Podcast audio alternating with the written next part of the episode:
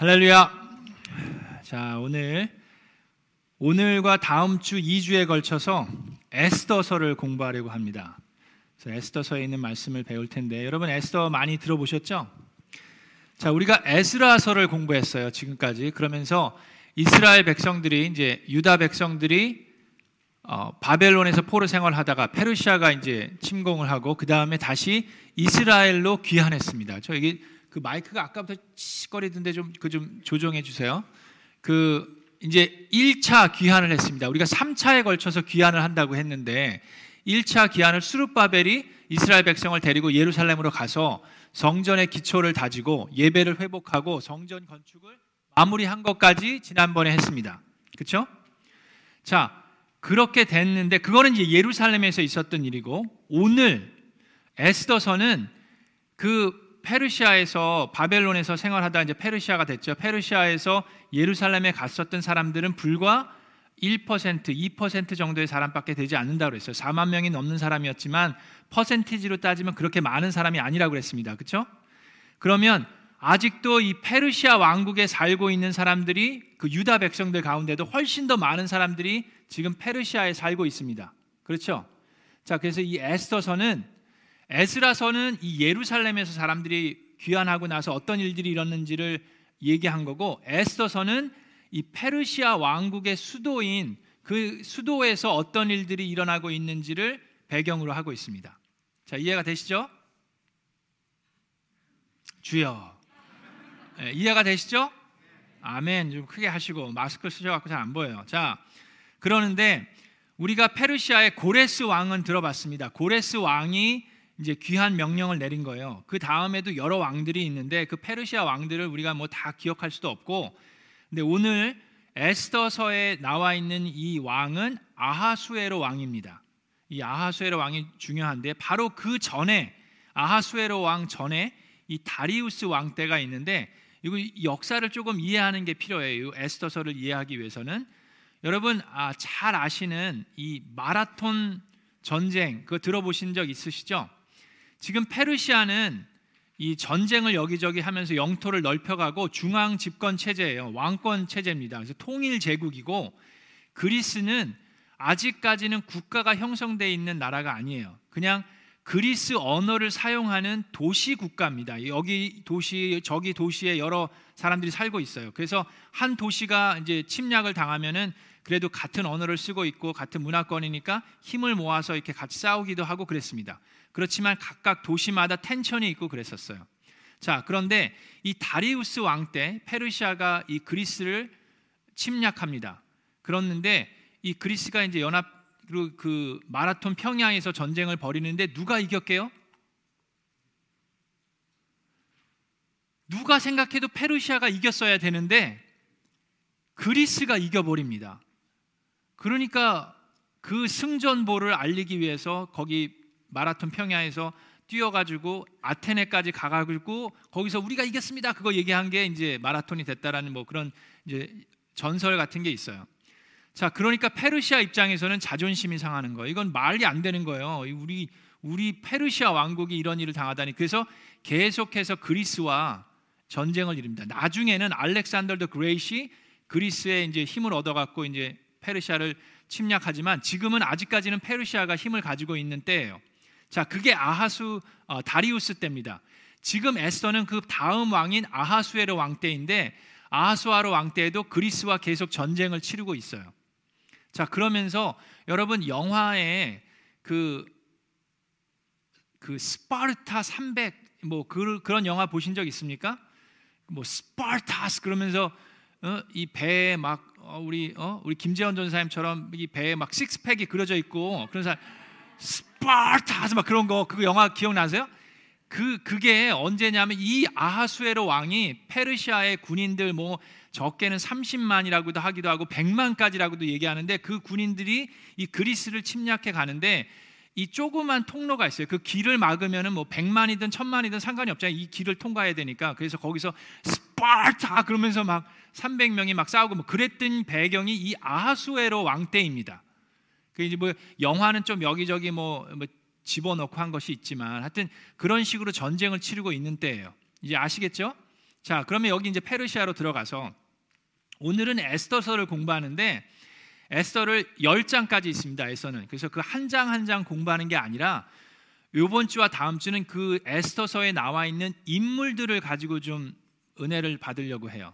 그래서 오늘은 아하수에로 왕이랑 그 다음에 에스더 그 인물들을 들여다보면서 우리가 은혜를 받고 다음 주에는 하만과 모르드게를 들여다보면서 은혜를 좀 받으려고 합니다. 자, 그래서 오늘 첫 번째는 아하수에로 왕. 지금 그 왕을 좀 들여다보려고 하는데 이 왕은 본인이 과시하고자 하는 게 참 많은 왕이에요. 페르시아 왕국의 왕이니까 얼마나 힘이 많고 부가 많고 본인들이 자랑하고 싶은 게 많겠습니까? 자, 근데 그 보면 첫 번째로 그는 그가 가지고 있는 그 왕국이 가지고 있는 영화와 부귀를 과시하고 싶어 했습니다. 자, 왕이 된 지 3년이 된 다음에 큰 잔치를 베푸는데 그 잔치를 여기 보니까는 180일 동안이나 잔치를 베풀어요. 무려 180일, 6개월 동안 잔치를 여러분 6개월 동안 잔치하는데 가보셨습니까? 그게 좀 이해가 안 돼요. 성경에 그렇게 써 있긴 하지만 이해가 안 되는데 그거를 좀 이해하려면 지금 아까 뭐라 그랬어요? 페르시아가 그리스랑 여기저기 지금 전쟁을 치르고 있어요. 100만 명의 군사를 지금 거느리고 해야 돼요. 그럼 100만 명의 군사가 다 수도에만 있는 게 아니라 페르시아 전역에 있잖아요. 그래서 이 전쟁을 치르기 위해선 저쪽에 있는 군 군인들과 장관, 장관급을 불러다가 왕국에서 먹이고 마시게 하고 격려도 하고 아 같이 좀 힘을 모아서 잘 싸우자 그러면서 이제 보내고 또 저쪽에 있는 또 장군도 보내가지고 먹이고 먹이고 재우고 뭐 잘해주고 격려하고 또 보내고 그거를 계속해서 6개월에 걸쳐서 지금 하고 있는 거예요. 그러니까 어떻게 보면 전쟁 그 전략 회의라고도 할 수 있지만 그러면서 막 잔치를 베풀고 술을 마시면서 막 그런 일들이 지금 에스더서 1장에서 일어나고 있는 겁니다. 자, 근데 이 아하수에로 왕은 아까도 얘기했지만 그 성품을 들여다보면 정말 과시하고 자랑하고 싶은 게 참 많은 왕이에요. 자, 그래서 6개월 동안이나 걸쳐서 하는데 1장 4절에 보면 자기 왕국이 지닌 영화로운 부여와 찬란한 위엄을 과시하였다라고 얘기하는데 1장 7절에 그들이 마신 술잔은 모두 금잔이었는데 모양이 저마다 달랐다라고 얘기합니다. 자, 모양이 저마다 달랐다. 이것도 참 중요한 의미가 있어요. 이게 뭘 얘기하냐면 자, 어떻게 그 많은 잔들이 모양이 다 다릅니까? 그 잔을 만들려면 좀 똑같이 만드는 게 편할 텐데 지금 이 얘기가 뭐예요? 지금 페르시아 왕국이 여기저기를 전쟁을 치르고 이렇게 침략해서 유다 백성처럼 침공을 했잖아요. 그럼 뭘 갖고 옵니까? 거기 있는 금과 은을 가지고 오겠죠. 그래서 금 잔들도 갖고 와요. 근데 지금 이 페르시아 왕국에서 쓰는 금 잔들이 다 모양이 달랐다는 거니 그만큼 많은 나라들을 침략하고 거기서 금과 은을 가지고 왔다는 걸 그걸 과시하고 그걸 보여주는 거예요. 아시겠죠?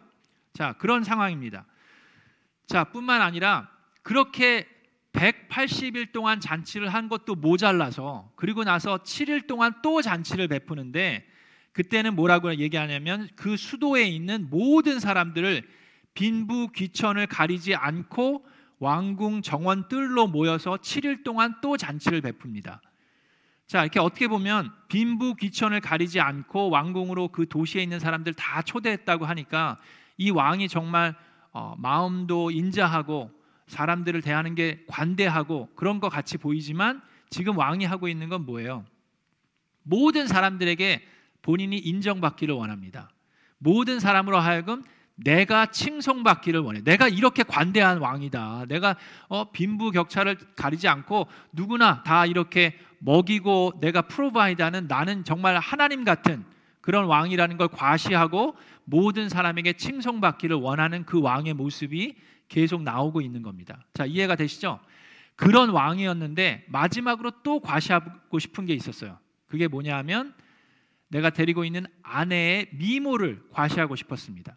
자, 그래서 왕이 이제 술을 계속 마시면서 술 취해서 기분이 좋아지니까 술 주정을 합니다. 술 취하는 게 이런 이제 악한 행동을 많이 하게 되는데 과시하고 인정받고 싶어서 자기의 아내의 미모를 자랑하고 싶어서 왕후로 하여금 왕관을 쓰고 왕후의 관을 쓰고 왕 앞으로 나오게 하라고 명령을 내립니다. 근데 이 와스디 왕후가 왕이 그때 페르시아 왕이 명령하면 무조건 다 순종하고 무조건 다 복종하는 거예요. 그랬다 안 했다가는 그냥 가는 거예요. 그죠? 그런데 이 왕후가 왕관을 쓰고 나오라는 왕의 명령에 거역합니다. 그걸 거역해요. 순종하지 않아요. 왜 그랬을까? 이 좀 이해가 안 돼요. 이렇게 보면 이 왕비도 그래도 좀 어, 내조도 하는 것 같고 그런 모습이 보입니다. 1장 9절에 보면 왕후도 부인들을 초대해서 궁궐 안에서 잔치를 베풀었다고 그랬어요. 왕이 그러고 있으니까 왕후도 좀 뭔가를 해야 되지 않겠어요? 그래서 왕후도 그 부인들, 그 장군들의 부인들을 모아가지고 잔치를 베풀었던 그런 와스디 왕후인데 왕이 왕관을 쓰고 나오라 그러니까 안 나오고 거절을 하는 거예요. 그 왕의 입장에서는 무척 민망하고 창피하고 그러는 거잖아요. 왜 그랬을까요? 자, 근데 여기를 보면 자, 이 페르시아의 역사학자들이나 문헌들이나 그런 것들을 보면 지금 왕후로 하여금 왕관을 쓰고 나오라는 게 왕후의 무슨 이렇게 예쁜 드레스를 입고 이렇게 정말 왕비처럼 이렇게 멋있게 등장하라고 그러는 게 아니라 지금 술 취해 가지고 막 다 술 주정하고 있는 이 남자들 앞에 왕관만 쓰고 나오라는 얘기예요. 이해가 되세요? 왕관만 쓰고 나오라고. 다 벌거벗은 몸으로 이, 이, 이 왕후의 미, 그 미모를 자랑하고 싶어서 거의 뭐 다 벗은 채로 그냥 왕관만 쓰고 나오라고 하니 이 왕후의 입장에서는 이 술 취해 있는 이 술주정뱅이들 앞에서 왕후의 체면이 있지 그렇지 않아요? 그 채통을 지키기 위해서 그걸 거절하는 겁니다. 왕이 어떻게 나올지 알면서도 그의 채통을 지키기 위해서 그걸 거절해요. 그러니까 이 왕은 지금 무척 불쾌합니다.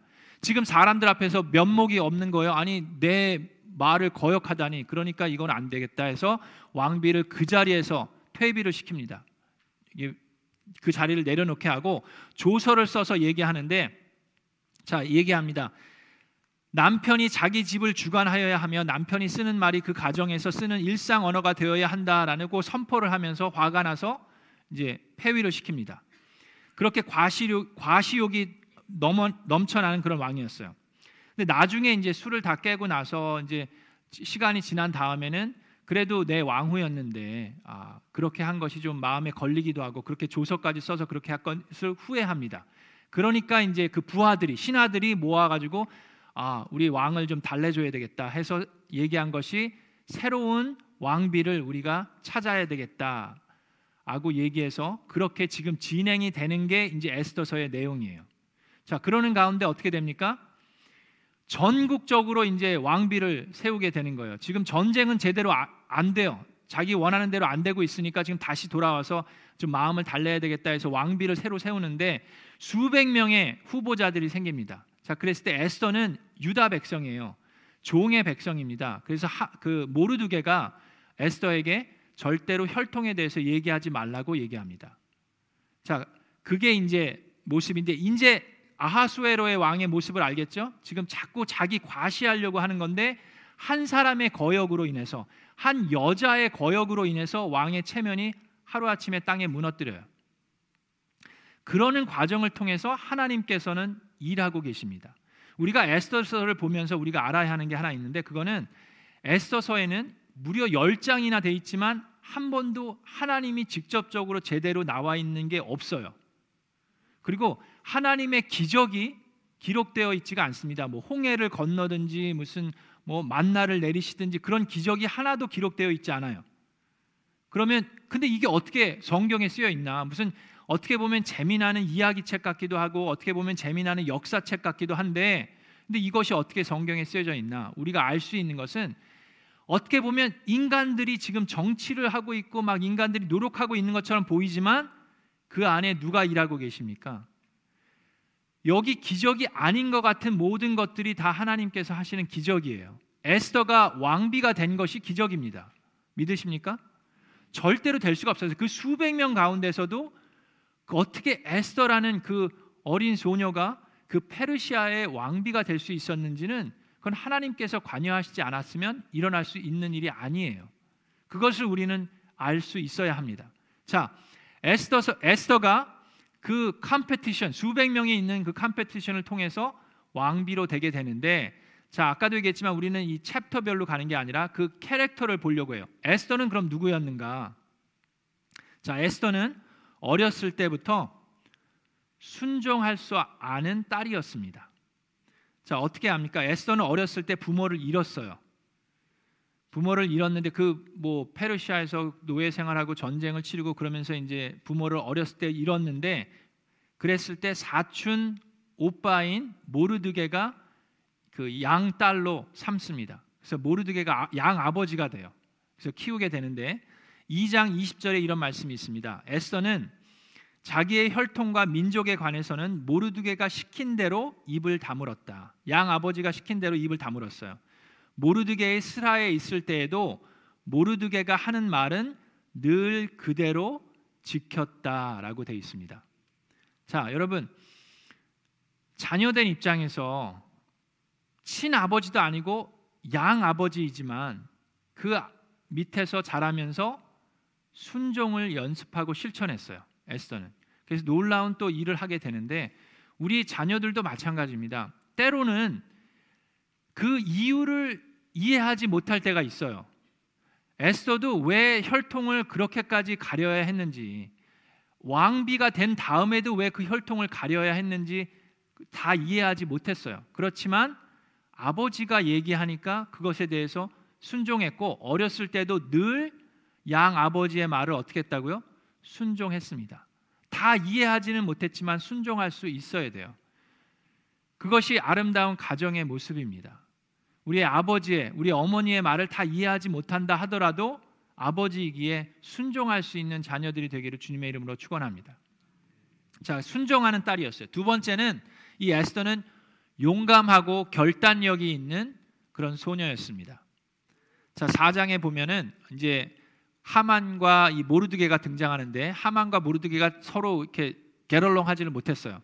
그래서 하만이 높은 위치에 있었는데 이 모르드게를 죽이려고 합니다. 그 얘기는 이제 다음 주에 하겠지만 그래서 하만이 모르드게만 죽이는 게 아니라 모든 유다 백성들을 다 진멸시키려고 해요.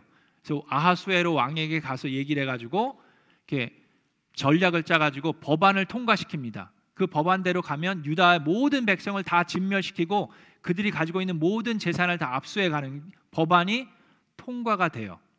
이제 시, 실행만 하면 됩니다. 법안은 이미 통과가 됐고 실행할 때 이 하만이 그 당시에는 이 무당을 찾아가 가지고 이 주사위를 던져서 날짜를 어느 날 이걸 해야 되는지 실천만 법안은 이미 통과됐으니까 하기만 하면 되는데 어느 날 하는 게 좋은지를 주사위를 던져서 정하게 됩니다.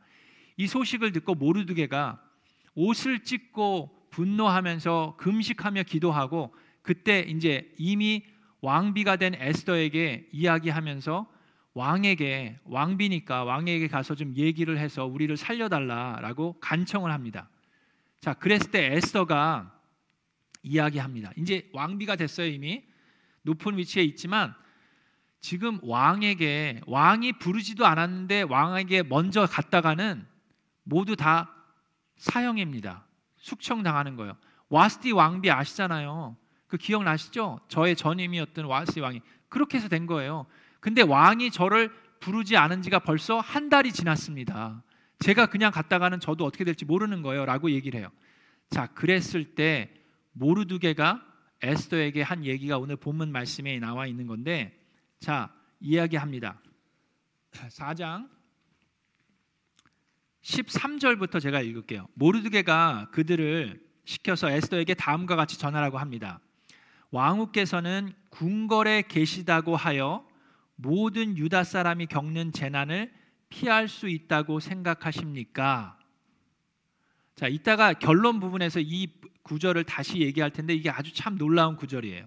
그러면서 자, 이런 때에 왕후에게서 왕후께서 입을 다물고 계시면 유다 사람들은 다른 곳에서라도 도움을 얻어서 마침내는 구원을 받고 살아날 것이지만 왕후, 왕후와 왕후의 집안은 멸망할 것입니다. 왕후께서 이처럼 왕후의 자리에 오르신 것이 바로 이런 일 때문인지를 누가 압니까? 하고 도전의 말을 해요. 자, 그랬을 때 에스더 어떤 반응을 했을까요? 아, 내가 그래도 왕비인데 어떻게 지금 나보고 어떡하라고 막 그러면서 짜증을 내거나 화를 냈을 수도 있는데 에스더는 어떻게 합니까? 에스더의 반응은 자 어서 수산에 있는 이 도시에 있는 모든 유다 사람들을 한 곳에 모으시고 어떻게 하라고요? 마지막 때가 될수록 모이기에 힘쓰라고 하나님께서 그러시는데 에스더가 바로 그걸 원했어요. 유다 백성을 한 곳에 모으시고 그 다음에 뭐라고요? 나를 위하여 금식하게 하십시오. 사흘 동안은 밤낮 먹지도 마시지도 말게 하십시오. 그리고 나와 내 시녀들도 그렇게 금식하겠습니다. 그렇게 하고 난 다음에는 법을 어기고서라도 법을 어기고서라도 내가 임금님께 나아가겠습니다. 그러다가 죽으면 죽으렵니다. 지금 왕비가 됐어요. 이제 고아 부모님을 어렸을 때 잃고 어렵게 지내다가 양 아버지를 만나서 거기서 순종하면서 지내서 1년 동안의 그 competition에 가가지고 드디어 왕비가 됐는데 이제 좀 괜찮을 것 같다고 생각했는데 아버지의 그 이야기를 듣고 금식하면서 무슨 결단을 내려요? 용감한 결단을 내리고 결단을 내리는데 그렇게 했을 때 죽으면 죽으렵니다라는 결단을 내리고 나아갑니다. 그게 에스더의 두 번째 캐릭터예요. 근데 세 번째 캐릭터는 서둘지 않았어요. 서둘지 않고 지혜로웠습니다. 그 금식하면서 하나님께서 부어 주시는 그 지혜를 가지고 급하 성급하지 않고 지혜롭게 왕을 왕에게 나아갑니다. 그랬을 때 왕이 에스더의 그 아름다움을 보고 어 원하는 게 뭐냐고 에스더에게 물어봅니다. 그랬을 때 에스더가 이 왕의 그 취향과 그걸 잘 아는 거예요. 제가 왕을 위해서 잔치를 베풀고 싶은데 꼭 와주셨으면 좋겠습니다. 그래 왕이 안 좋아하겠어요? 좋아하죠. 근데 그냥 오시지 말고 그 옆에 있는 하만도 꼭 데리고 오시면 좋겠습니다. 그러니까 하만 입장에서도 새 왕비가 됐는데 나를 어, 왕의 잔치에 초대하니까 얼마나 기분이 좋겠어요. 둘이 막 신나가지고 막 그러고 있습니다. 그래서 잔치에 이제 초대가 돼가지고 둘이 왔어요. 그래서 왕이 또 얘기합니다. 아 에스더 왕비 아, 소원을 말해보시오. 그런데 에스더가 뭐라 그럽니까? 아, 저 다른 거 아니고요. 내일 또 잔치를 베푸고 싶은데 이 이분이 180일을 잔치한 사람이에요. 6개월 동안 잔치한 사람이니까 잘 알잖아요. 내일 또 잔치를 베풀 테니까 또 와주시면 정말 고맙겠습니다. 그리고 하만도 같이 오면 좋겠습니다. 그 얘기를. 그래서 이, 어 좋다 그러고 이제 하만도 가고 그 전에 또 무슨 일이 있지만 그건 이제 다음 주에 얘기하고 하만하고 또 왕이 또 그 다음 날 또 잔치에 와서 또 마시면서 어 에스더 왕비 허허, 이제는 완전히 맛이 갔어요. 술 또 마셔가지고 주정을 하면서 어 에스더 왕비 소원을 말해봐 막, 막 그러면서 네, 그러고 있어요 지금 왕이 여러분 이거 엄청 웃긴 거예요. 소원을 말해봐 막 그러고 있어요. 그러니까 그제서야 에스더가 얘기합니다. 에스더가 왕께서 저의 목숨을 살려주십시오 얘기해요.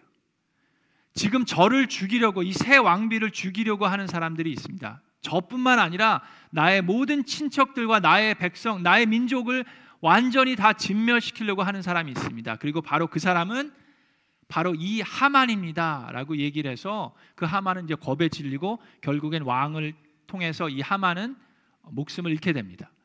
자, 근데 법안이 이미 통과가 돼 있기 때문에 법을 다시 바꿔야 돼요.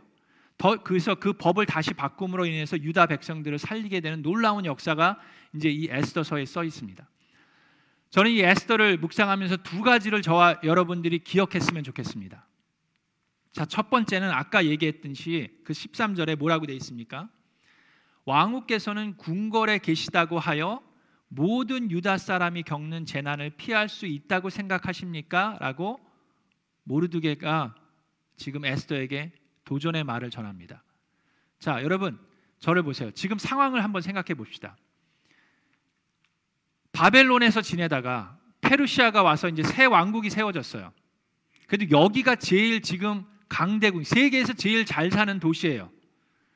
근데 뜬금없이 갑자기 예루살렘, 폐허가 된 예루살렘에 가서 성전을 지으라고 했을 때 1%, 2%의 사람들이 자원을 했습니다. 그렇죠? 그럼 나머지 사람들은 그냥 그 도시에서 계속 지내는 거예요. 자, 어디가 더 안전했습니까? 페르시아가 더 안전하다고 생각할 수 있어요. 그렇죠? 그 먼 여정 예루살렘까지는 그 4개월에 걸쳐서 걸어가는 거예요. 예루살렘까지 4개월에 걸쳐서 가서 그 폐허가 된 땅에 성전을 짓고 그 엄청 고생을 많이 했습니다. 그렇죠?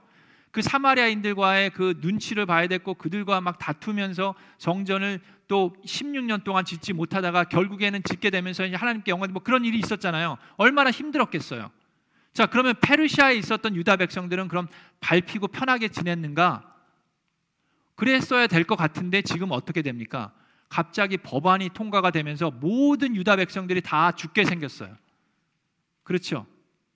근데 에스더는 그래도 왕비가 됐어요. 페르시아의 여왕이 됐습니다. 그럼 이건 놀라운 일이에요. 그럼 왕궁에 있으니까 그나마 안전할 것 같죠? 여러분 우리에게 또 질문해야 됩니다. 여러분 가장 안전한 곳이 어디입니까? 미국입니까? 한국입니까? 예루살렘입니까? 페르시아입니까? 여러분의 집입니까?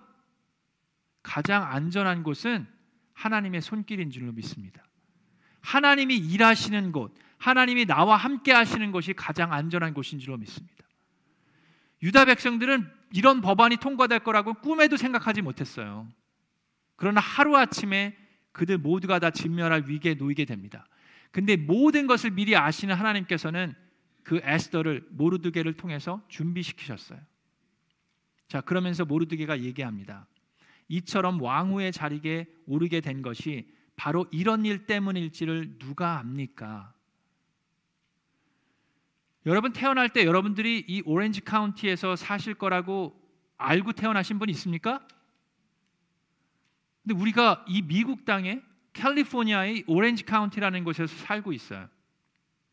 여러분들이 어떤 일을 하시면 뭐 다양한 일들을 하시지만 우리가 지금 이 시대에 이때에 무엇을 위해서 하나님께서 우리를 여기에 두셨는지 생각해 보신 적 있습니까? 그러면서 에스더가 아주 용감하고 대단한 결단을 내리죠. 그러다가 죽으면 죽으렵니다. 라는 결단을 내리는데 두 번째 우리가 기억해야 되는 것. 첫 번째는 하나님의 손길 안에 있는 곳이 가장 안전하고 하나님이 일하시는 곳에 우리가 있어야 된다는 것. 그것이 첫 번째 우리가 기억해야 되는 것이고 두 번째 우리가 기억하고 정말 하나님의 은혜를 구해야 되는 것은 에스더가 이 일을 할 수 있었던 그 근원이 어디 있습니까? 에스더에게는 아버지가 있었어요. 모르두게라는 아버지가 그 모든 것들을 가르쳐 줬습니다. 저의 가장 큰 기도 또 우리 미라클랜드의 기도가 우리 교회에서 또 여러분들 가정에서 부모와 자녀가 소통할 수 있기를 주님의 이름으로 축원합니다. 양 아버지, 친아버지도 아니고 양 아버지의 하는 소리를 에스더는 귀담아 들었어요. 그리고 양 아버지의 그 말이 영향력을 행사했습니다. 그래서 나라를 구할 수 있었어요. 여러분 자녀와 소통하는 거 어떠십니까? 쉬우세요? 여기서 자라는 아이들도 문화도 다르고 생각도 다르고 언어도 다릅니다. 근데 아버지로서 어, 어머니로서 우리 자녀들과 소통할 수 있기를 주님의 이름으로 축원합니다. 여러분들의 한마디가 그 자녀들로 하여금 놀라운 결단을 내릴 수 있는 그런 열매가 맺어지기를 주님의 이름으로 축원합니다. 그러면 죽으면 죽으렵니다라는 결단까지 할 수 있는 법을 어기면서까지도 에스더는 얘기합니다. 그러다가 법을 어기고서라도 죽으면 죽으렵니다. 여러분 지금 이때가 어느 때이고 이 일이 어떤 일 일들을 우리가 해야 합니까? 지금 이 나라도요. 한국도 그렇고 이 통과되고 있는 이미 통과된 법안들을 보면 기가 찹니다. 특히 우리 자녀들에 대한 법안들은 놀라워요. 이 뭐 무슨 성경하고는 완전히 전혀 말도 안 되는 그런 법안들이 이미 통과되어 있습니다. 앞으로도 더 통과될 거예요. 그리스도인들에 대한 어떠한 그 억압과 탄압이 있을 수 있는지 우리는 팬데믹을 통해서 경험했고 눈으로 보았습니다.